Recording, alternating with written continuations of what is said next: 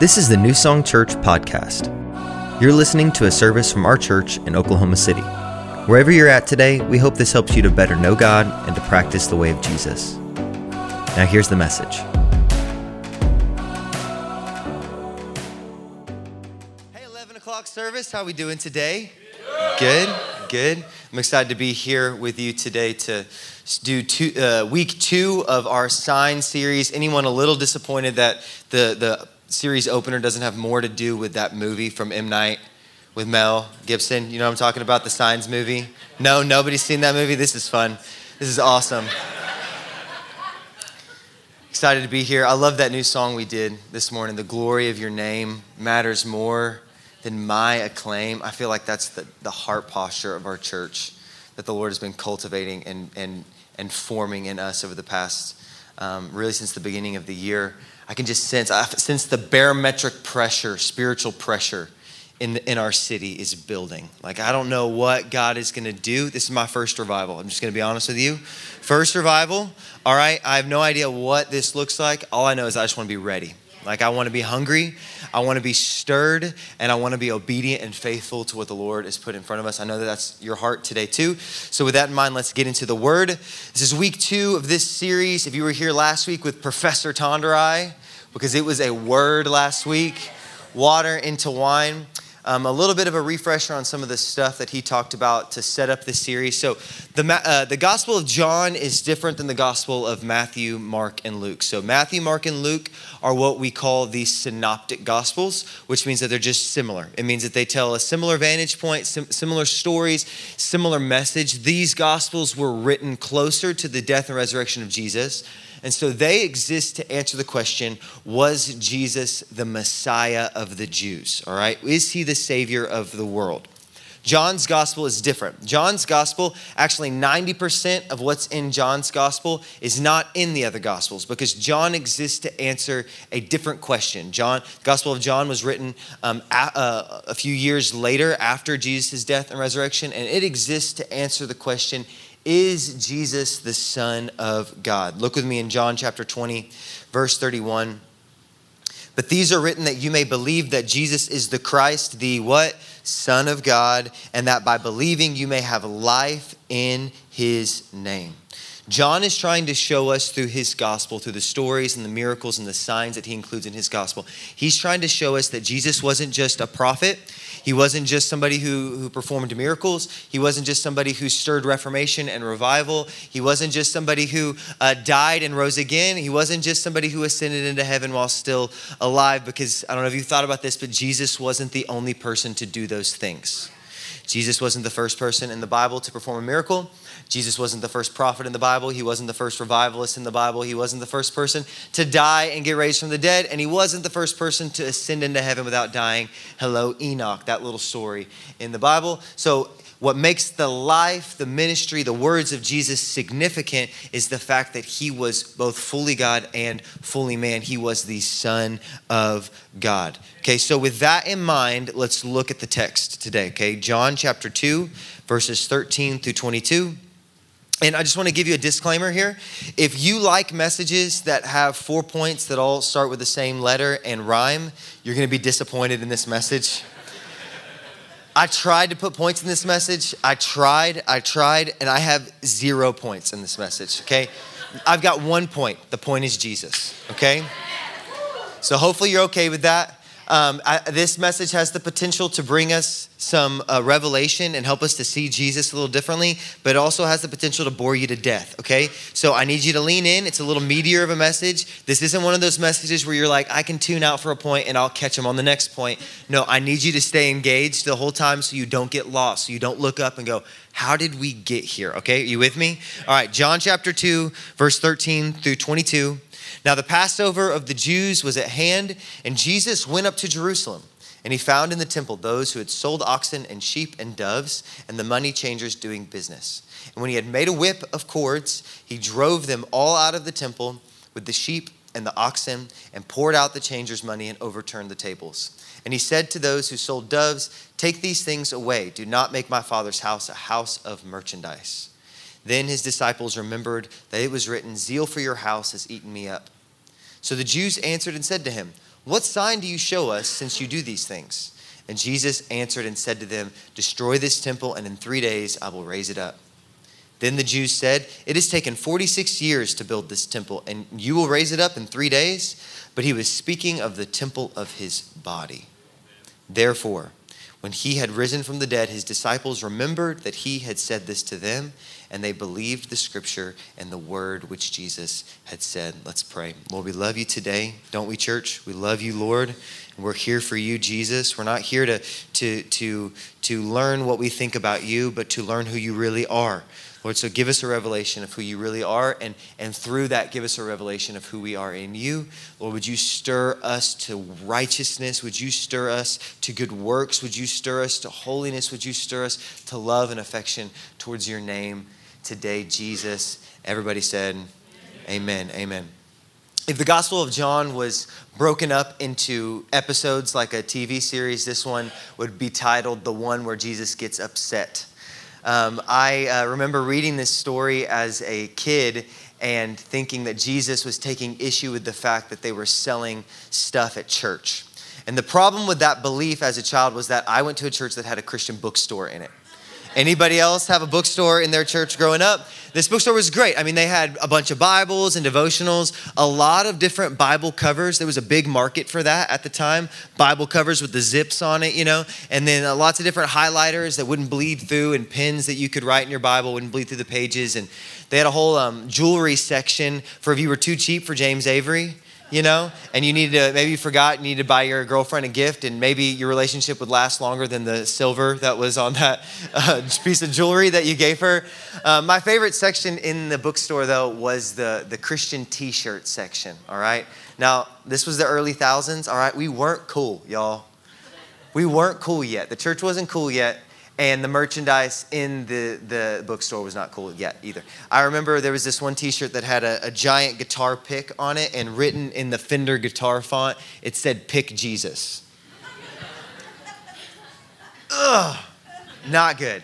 Um, I remember there was this one that looked like a, uh, a, McDonald's shirt. I don't know how they got away with this, but they did. Uh, McDonald's shirt, this red shirt, you know, the golden arch, but instead of an M, it had an N on it and it said, Noah, I'm flooding it. Just think about that for a second. And it's like, you know, I remember thinking as a kid, like, Jesus, if this is the kind of merchandise you're taking issue with, I'm with you, all right? Like, this tracks. Like, I'm about to fashion a whip out of these WWJD bracelets right here and start driving people out of this bookstore. That is not what Jesus is communicating to us through this story, nor is it what John is trying to say, all right? Jesus is not taking issue with selling things at church. We're not going to tear down our merch store out in the in the lobby because we sell cool shirts, not lame shirts, okay? This is not what Jesus is taking issue with. This is not the problem. What what is Jesus taking issue with, okay?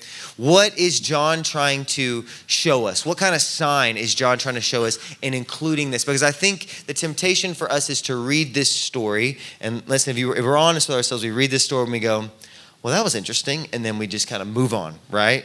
We read it and we're like, hmm. And then we just kind of move on, all right? But John included this in the gospel for a purpose. So, what is it that, G- that John is trying to show us about Jesus in this story? Okay, to, to understand this, we're going to need to have an understanding of two things. One, what on earth is going on with these merchants and these money changers? And two, we're going to have to have a grasp on the temple. All right, so let's talk about the temple for a second. If you're unfamiliar with the temple, in Jewish culture in Jesus' time, there were two main buildings of worship that a, a Jew would, would walk in and out of on a regular basis. All right, the first one was the synagogue. And the synagogue, they had synagogues all over the place in different villages and different cities. And these were places where they could gather together, hear the word of God, pray together, and, and, and develop a community. Okay, this is it's kind of like the local church. This is different than the temple. The temple was a central location, and it was the central location for all Jewish religious life revolved around the temple. So where the sacrifices were, this is where the feasts were celebrated. The, the, the Jews viewed the temple almost like a door that this is the doorway where, hev- where earth gets to heaven and where heaven gets to earth, okay? Now, the temple where Jesus is setting this scene up at is not the original temple. I know you know that. This is not the original temple. So we're going to go all the way back to Moses' time to kind of illustrate this. We're going to go all the way back to the tabernacle. Y'all remember Moses? We read about him a couple weeks ago in our Being Transformed journals. Yes? Okay. Moses, we're going to go all the way back to Moses. You remember um, God has just brought the people of Israel out of bondage and out of slavery from the Egyptians. And God comes to Moses and he goes, I want to establish, I want you to build me a, a place of residence among the people. And so he gives Moses the instructions for the tabernacle. Now, I'm not going to go into all the intricacies of it, just a couple things you need to know about it. One, it was a, a, tent, so it was mobile, they could move it wherever they went. This is where the Ark of the Covenant was. Indiana Jones is where the Ark of the Covenant was. This is where the tablet of stone was. This is where the, um, the rod of Aaron was. And essentially, it functions, the tabernacle functions in three ways. And we're going to keep coming back to this. So write this down, remember it. It's where the sacrifice for sin was offered so that the people could be right with God. It's where the law was kept and taught. And it's where the glory of God, his presence, resided. Okay? All right, now we're going to fast forward a little bit to the Temple of Solomon. You guys remember Solomon? He's uh, King David's son. He's now stepped onto the throne, and God comes to Solomon. He goes, I want to establish a place of permanent residence in the midst of my people. And so he get, God gives Solomon the plans for the temple. This is called the, the Temple of Solomon. Um, essentially, it was it functioned the same ways as the tabernacle. They moved the ark and the tablet of stone and Aaron's rod and all the things from the tabernacle to the temple. It was it was an upgrade. It was like their first building, their first building campaign. It's it's where uh, it was beautiful. It had art. It had gold everywhere. But essentially, it it it served to do the main three purposes as the tabernacle. All right, which were it's where the sacrifice for sin was offered. It's where the uh, so the people could be made right with God. It's where the law was kept, and it's where the glory of God, His presence, resided. Okay, fast forward a little bit in time.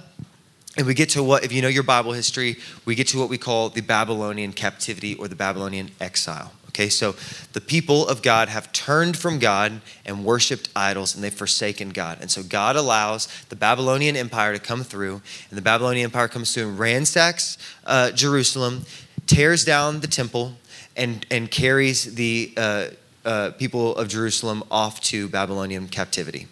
Fast forward another 70 years, and the Persians have taken over, risen to power, and the Israelites are allowed to return again to Jerusalem to build the second temple. Okay, so this second temple, the problem with the second temple is it wasn't nearly as nice or as good as the first temple.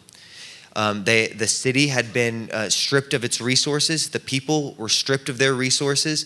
And so they couldn't build something of the same scale as the first temple. Um, there's actually this beautiful scene represented in Ezra where the people from um, the previous generation, because it had only been about 70 years since the first temple had been torn down, the people of the previous generation um, who remembered what the temple of Solomon looked like could see the new temple, and it says that they wept and they mourned aloud, while the new generation, the young generation, rejoiced because they were in the midst of revival because people were turning back to God. They rejoiced at what God was doing.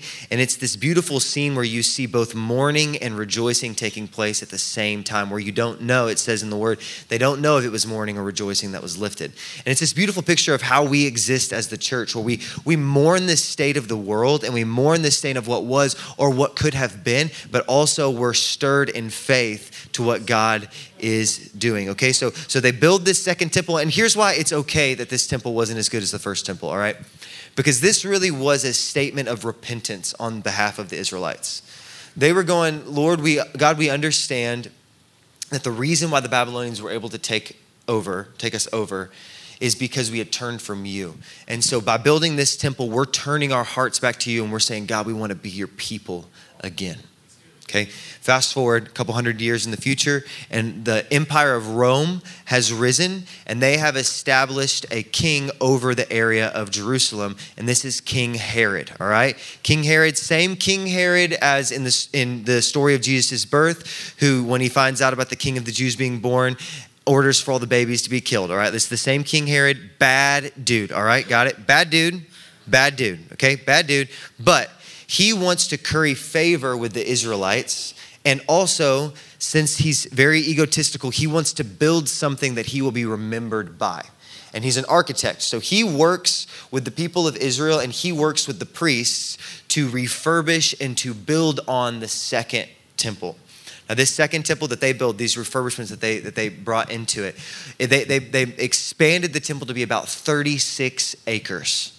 All right, 30, it was huge. They could fit almost a million people inside of this temple. It was massive. I've got a picture of it right here up on the screen.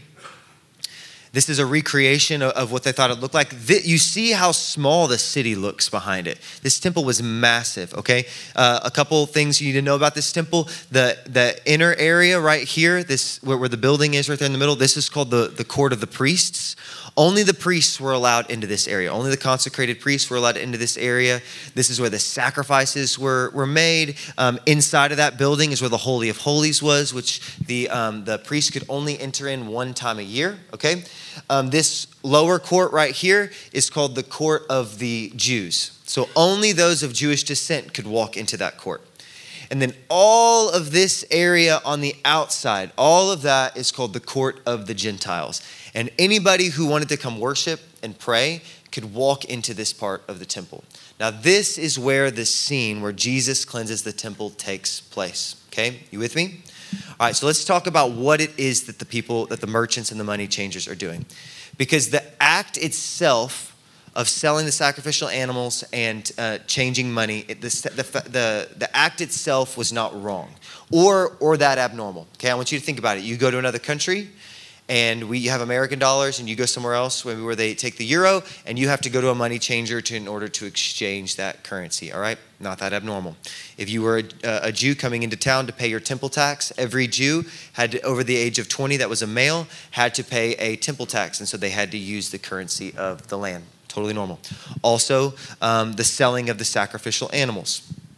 It wasn't that abnormal. If you lived outside of the city limits and you were traveling in to offer a sacrifice, to leave your animals at home and to purchase a sacrifice in town, or let's say that you lived in Jerusalem and let's say that you just had your first baby boy your first baby boy, you had to go to the temple and offer a sacrifice of a turtle dove or two small pigeons. Okay? Let's say that you're a carpenter, like Jesus' dad. We actually see this uh, laid out in, in Luke um, of Jesus' uh, mother and father going to the temple to offer this. Say that you're a, um, a carpenter. You probably don't just have turtle doves hanging around, right? You know, like what are you gonna do? Go catch one? No. You're gonna have to go buy that from somewhere, and then you have to go bring it to the temple. So, what they were doing in itself was not wrong. What Jesus took issue with was two things. One, it was how they were doing it, and it's where they were doing it. Okay, so let's talk about how they were doing it. Essentially, what they were doing, these merchants and these money changers, is they were price gouging. Okay? Anyone ever been to the Oklahoma City airport before? you know, all right? Uh, I, I uh, got the opportunity to go with Pastor Josh and Sarah to a conference in New York a couple weeks ago, and our flight boarded at 5:30 in the morning. So, what time was that? Was I at the airport? 4:30 in the morning. Some of you said three. You guys are you guys are extreme. No, we were there at 4:30 in the morning what is the first thing that's on my mind? The only thing on my mind at 4:30 in the morning, I need some coffee, right? So Starbucks is so kind. They put a little Starbucks right there outside of security. Okay, a new Starbucks next to the new security. So we checked our bags, we go through security. I go and I go stand in line. I'm kind of in this sleepy stupor, and I'm standing in line. I'm get, get to the front of the line, and the lady's like, "How can I help you?" And I say, "I would like a small black coffee," because my grandpa said this is how men drink coffee. Small black coffee. And this sweet lady, she just looks me right in the eye. She goes, Great, that'll be $7.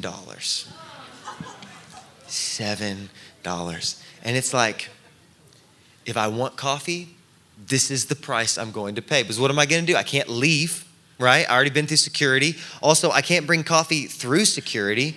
If I want coffee, this is the price I'm going to have to pay.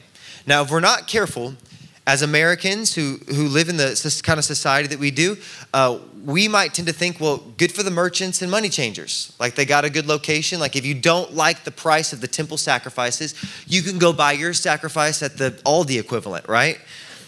But we need to understand something, okay? This wasn't an amusement park. This wasn't a movie theater where you're paying $20 for popcorn. This was not the airport. This was a house of worship and prayer okay?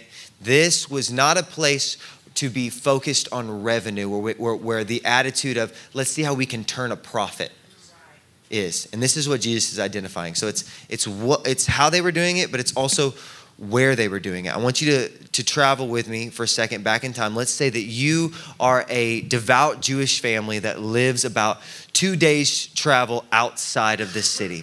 And let's say you've got small children. We, we've got, my wife and I have a four year old and a two year old, and our four year old, Abel, um, uh, this was like the first Christmas that he like really understood what was going on. Like those of you with kids, like know, like there comes an age where they're like, I'm aware now of things that are happening around me. And this was the first year that like leading up to Christmas, like we could kind of build some anticipation. And like he woke up every day, he's like, is it Christmas yet? Like we did the Advent calendar. It was a ton of fun. So let's say that you're a devout Christian family or a devout Jewish family and you live about two days outside of the city and you've got small children with you and Passover is approaching. So, as a devout Jewish family, you would travel to Jerusalem a couple times a year to observe these feasts. So, let's say Passover's coming. And so, about a month out, you begin to save up money so that you can travel into the city and you begin to talk to your family about, hey, we're about to go celebrate Passover in a couple weeks. Like, it's going to be awesome. Passover is when we celebrate the fact that God had brought us of slavery. What you don't, what you don't know about me and mom is that me and mom, we come from a, we come from a people that used to be slaves. We used to be nobodies.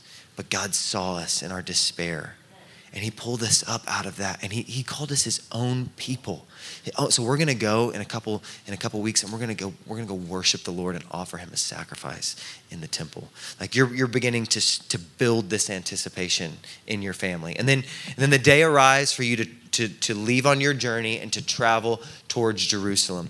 And they had these psalms that they would sing every year on the way to Passover. These psalms are filled with um, the, the, the, the worship of God and how faithful He is, and stories about how God had delivered the people of Israel. And, and they're like, picture this you're traveling with your neighbors and your friends, and you're traveling on a two day journey where you're just talking about all the cool things that God has done and all the ways that God has delivered you. And you're just worshiping the Lord. And you get to the city of Jerusalem, you can see its skyline, you begin to get those butterflies in your stomach, right?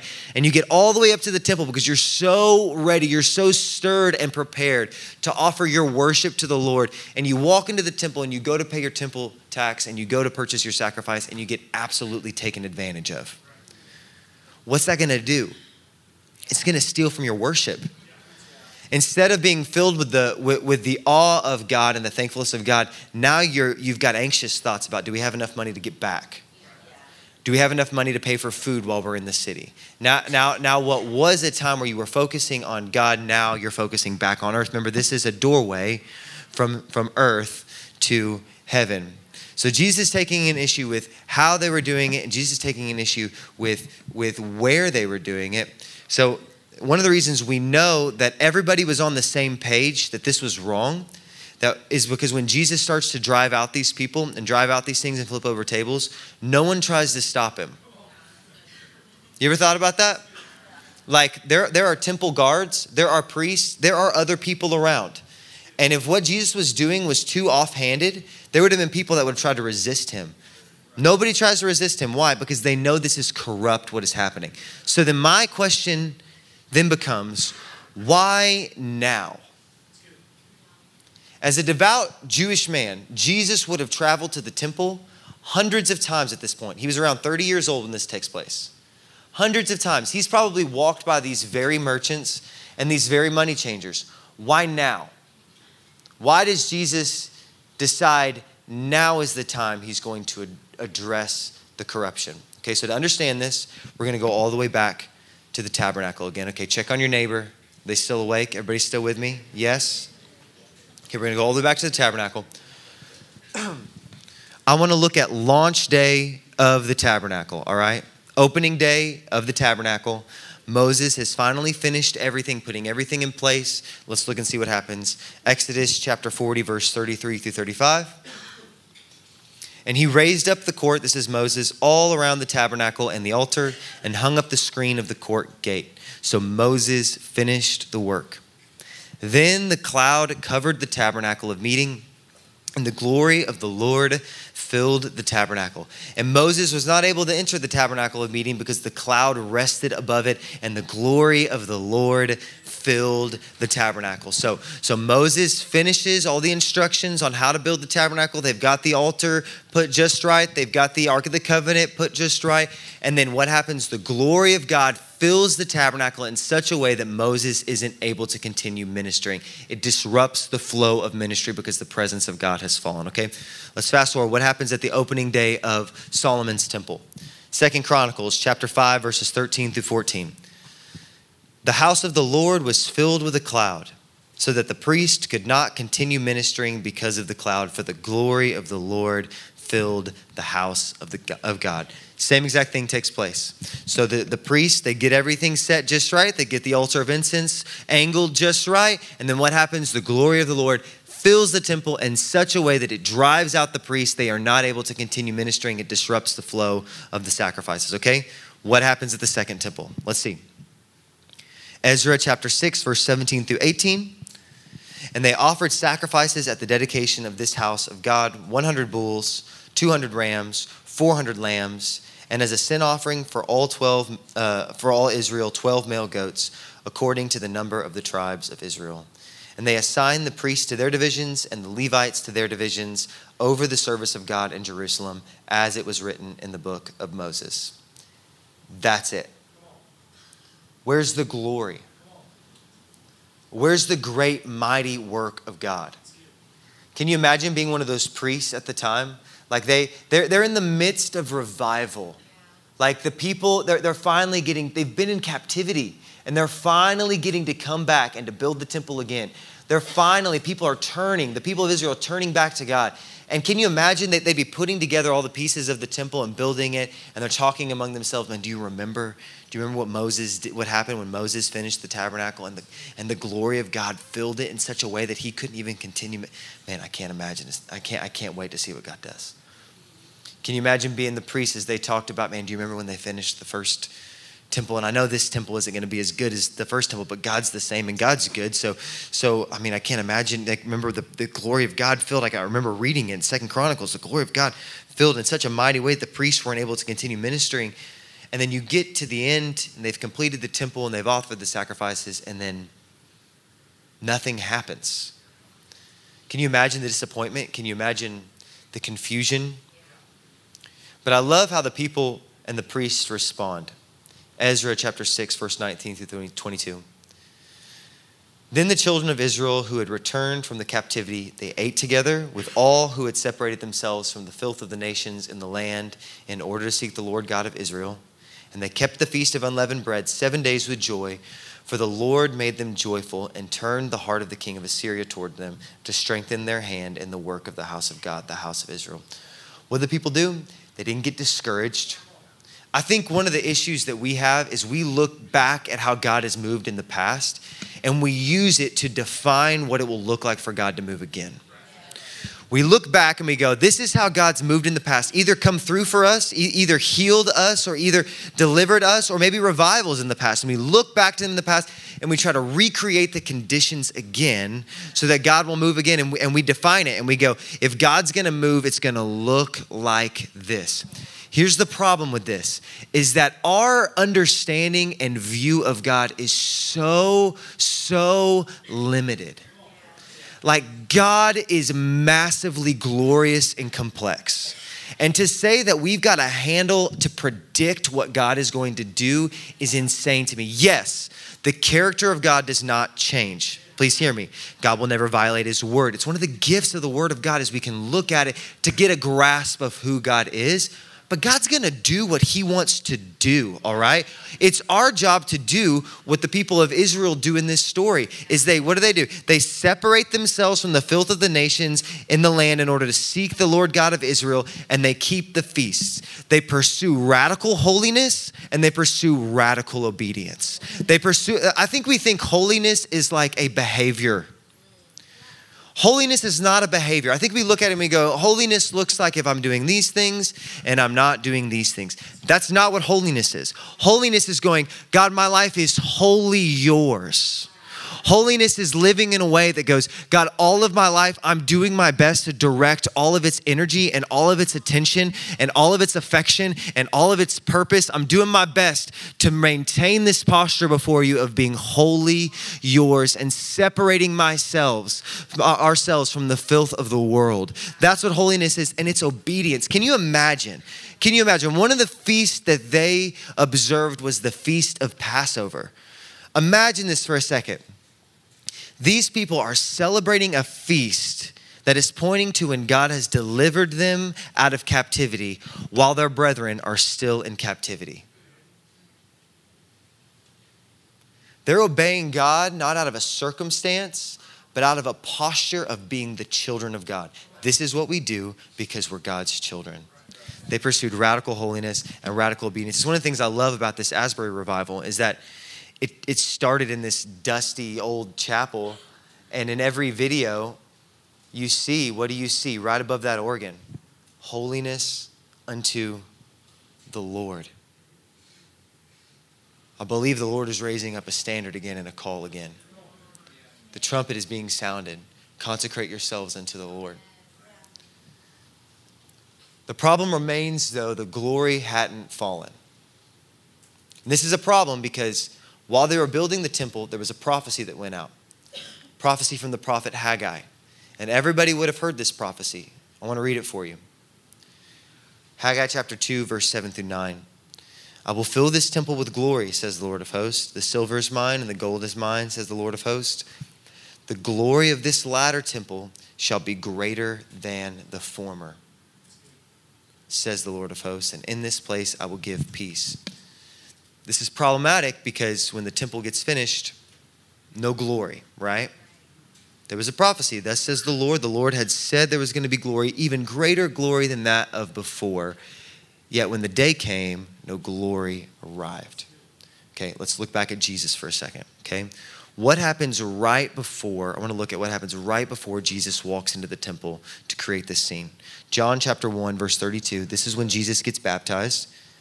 And John the Baptist bore witness, saying, I saw the Spirit descending from heaven like a dove, and he remained upon him. So Jesus gets filled with the presence of God, the glory of God. So when he goes into the temple in chapter 2 and cleanses it and drives out the sacrificial animals, the oxen and the lambs and the doves, and he turns over the money changers' tables, he is fulfilling the prophecy of Haggai.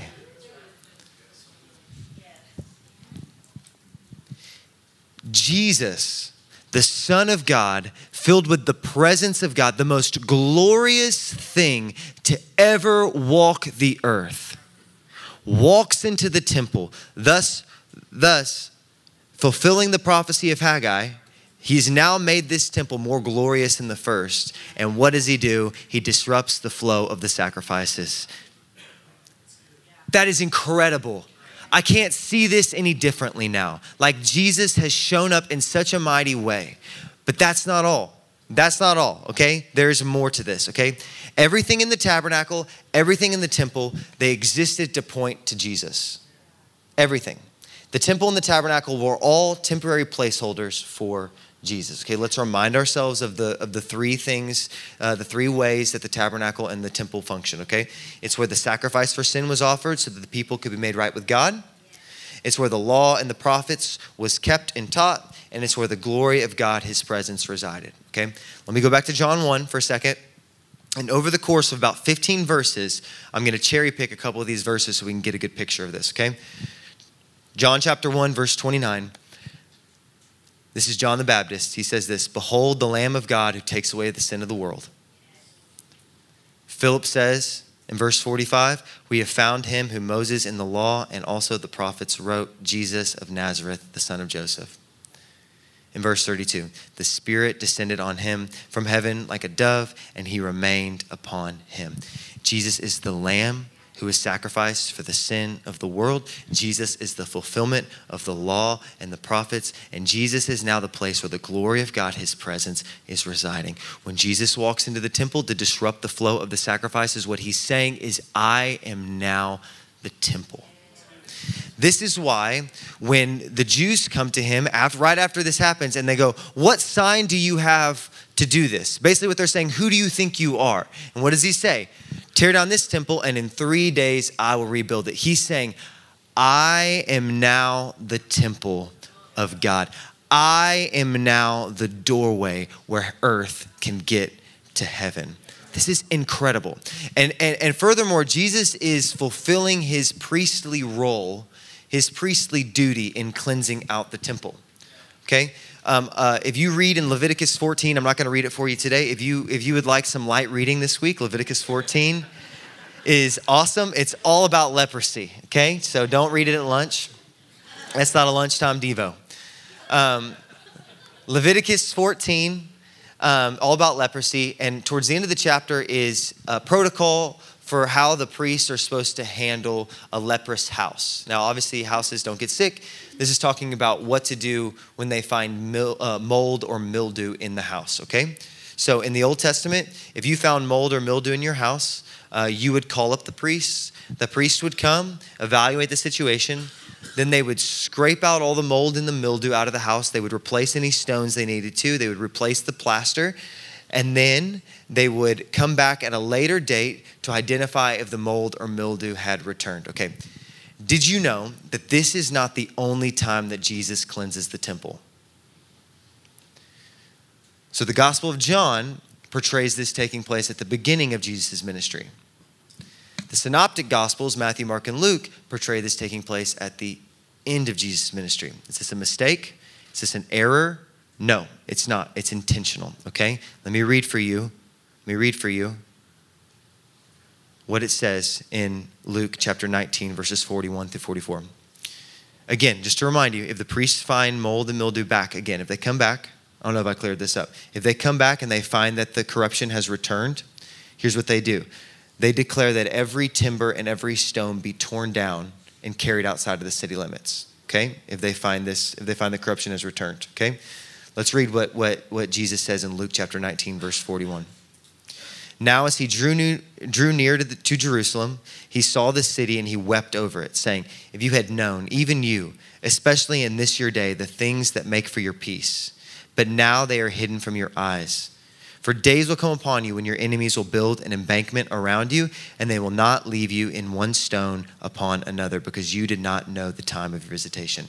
Do you want to know what happens directly after this verse? Jesus goes and cleanses the temple for the second time. So, Jesus, according to his priestly duty, walks into Jerusalem now as the new temple in John. And he goes and he disrupts the flow of ministry. The glory of God has come. He identifies the corruption and he drives it out. He then returns, according to Leviticus, back at a later date, finds that the corruption has returned, and he declares that every stone will be overturned in this house. Okay, here's what's crazy 37 years after Jesus, the Roman Empire comes through, besieges the city of Jerusalem, and they tear down the temple and absolutely demolish it. So much so, Pastor Josh was telling me this last night. What they did when they came in and they burned up the temple is the gold that was on top of the temple had melted into the stone. And so they had to carry every stone out of the city so that they could break it up and pull out all the gold. There was nothing left of the temple. What Jesus is saying in this is he's saying this old form of relating to God is obsolete. I am now the way. I am now the door. I am now the doorway to heaven. And it's important to understand this because now we can begin to understand why Jesus does things the way that he does. Everything Jesus does after this moment in John, he's doing it as the temple. He is now the mobile temple walking around and he's facilitating the ministry of God. Okay, think about this. What are the two things that uh, the Pharisees were always getting upset at Jesus for doing? Okay, one, it was doing stuff on the Sabbath, working on the Sabbath. Two, it was forgiving people, declaring people forgiven. Those are the two things that was they were always getting upset with Jesus on. Okay. Jesus, he's the temple. He heals on the Sabbath. He's got the authority to do this. Do you know why? Because temple work didn't stop on the Sabbath. Makes sense now. Makes sense. Jesus didn't just being a rebel. All right? He's functioning within the authority that God has given him. Okay? Also, in the Old Testament, when people get forgiven, you would have to go offer a sacrifice. A priest would come and have to declare you clean and forgiven. Okay, Jesus, he's the temple. And so when he goes to people and he says, Your sins are forgiven, right then in that moment they are. Because he is the Lamb of God. He is the fulfillment of the law and the prophets. He is where the glory of God, his presence, resides. Jesus is the temple. And understanding this and seeing Jesus through this light helps us to now see ourselves differently. I want to read a, a, ver, a couple verses for you Galatians chapter 2, verse 20. And I've been crucified with Christ. The life which I now live is no longer I who live, but Christ who lives in me. And the life which I now live in the flesh, I live by faith in the Son of God who loved me and gave himself for me. Okay, so now when we come into saving faith relationship with Jesus, like not just an agreement that Jesus existed, but when we start to understand that there is a holy God that we have sinned against and he is just, and there is no way that we can reach him without the blood of Jesus. There's no way we can get to him without the blood of Jesus, and that Jesus is our only avenue of that taking place. Which means this in order for us to enter in through the door of Jesus, we have to die. His life is made substitute for ours. You cannot maintain a pulse. You cannot maintain a spiritual pulse and walk in the redemption, redemptive love of Jesus. It's one or the other. And when we come into a revelation of this, that listen, there is a holy God out there who loves me, yes, but he's holy. And if I'm gonna get to him, I've gotta go through the blood of Jesus. When we come to that realization and we surrender and yield our lives unto him, what happens is that Jesus comes to dwell and live in us. Now 1 Corinthians chapter 6 makes sense. Or do you not know that your body is the temple of the Holy Spirit who is in you, whom you have from God, and you are not your own, for you were bought at a price. Therefore, glorify God in your body and in your spirit, which are God's. That verse isn't saying that, that, that we are all different temples carrying the same spirit inside of us. What the verse is saying is that we are all carriers of the same temple, and that temple is Jesus. So, what then is our responsibility as carriers of the temple of God inside of us? Okay, I want to look at the Great Commission. If you're unfamiliar with this, the Great Commission is one of the last uh, words that Jesus gives to his disciples. And for 2,000 years, the church has looked to this to define what our role in the world is. Okay? Great Commission Matthew chapter 28, verses 18 through 20. Let's see what jumps out at us here. Then Jesus came to find them and said, All authority in heaven and on earth has been given to me. Therefore, go and make disciples of all nations, baptizing them in the name of the Father, the Son, and the Holy Spirit, teaching them to obey everything I've commanded you. And surely I am with you always to the very end of the age. Did you catch it?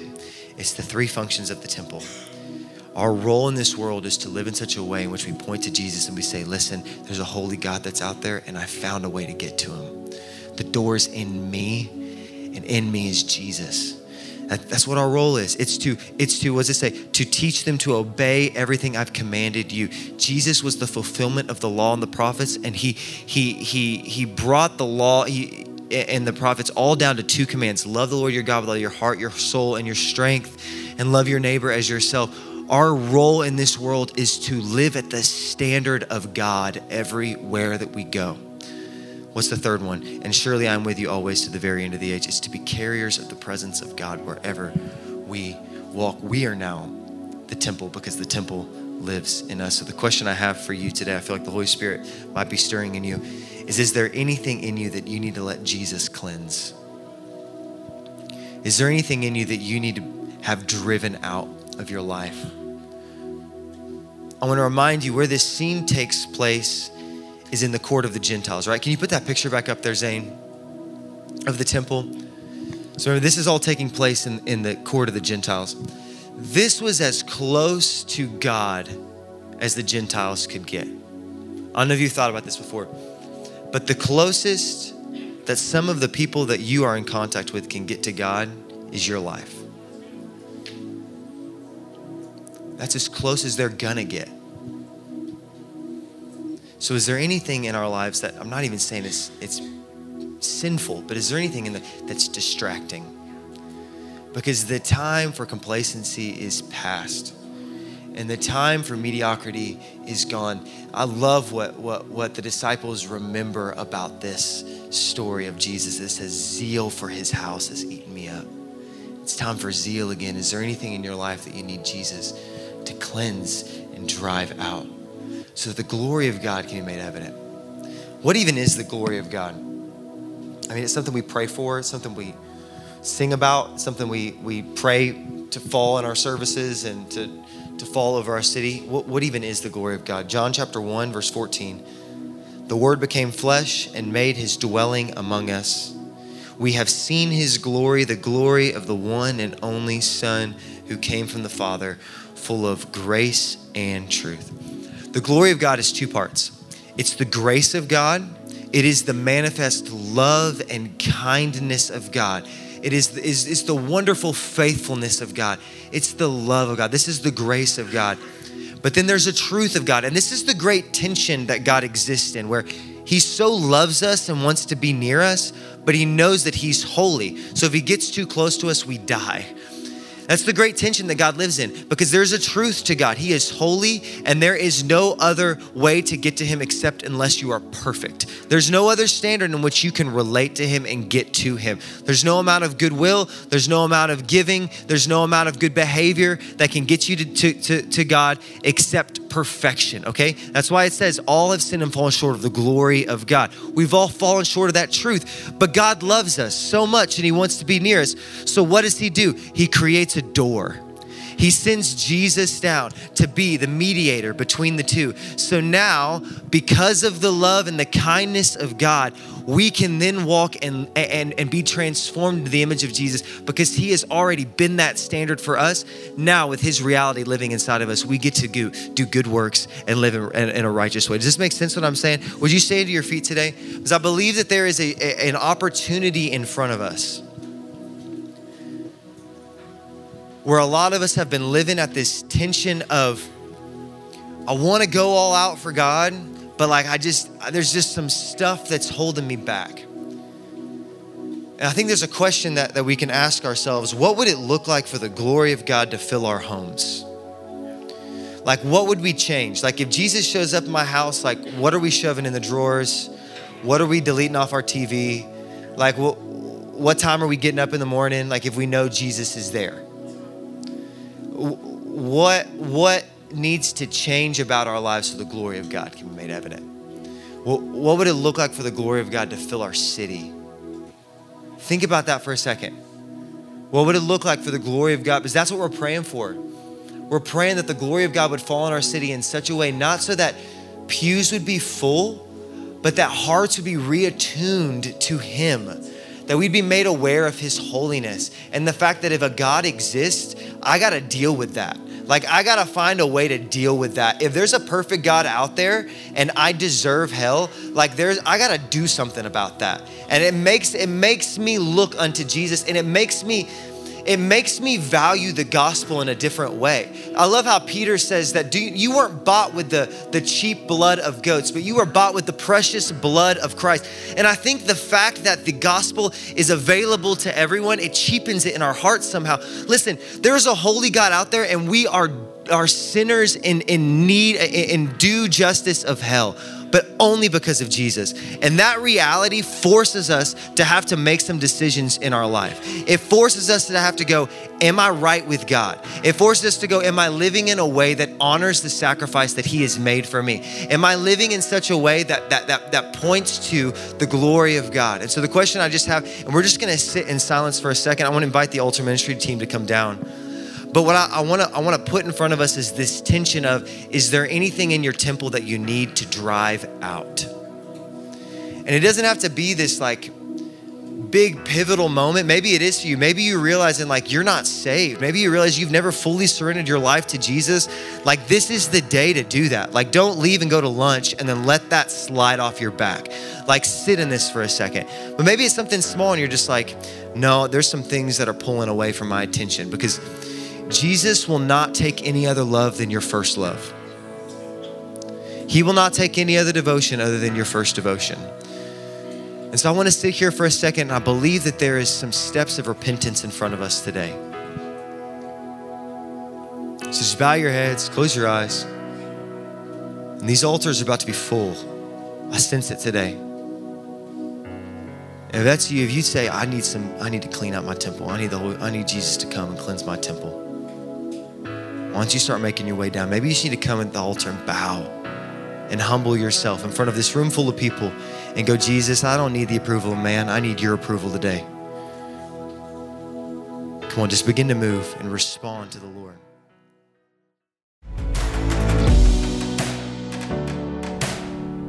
Thanks again for listening.